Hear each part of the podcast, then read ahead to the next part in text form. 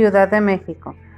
Intentos de los líderes de movimiento de insurgentes entre 1810 y 1815 por construir las nuevas instituciones con el propósito de reemplazar las del antiguo régimen nos han dejado el legado de su pensamiento político.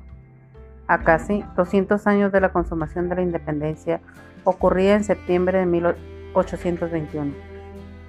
El pertinente la reflexión de aquellos pensamientos que han fluido poderosamente en nuestra conformación como nación y le han dado rumbo y legitimidad a nuestros actos como sociedad.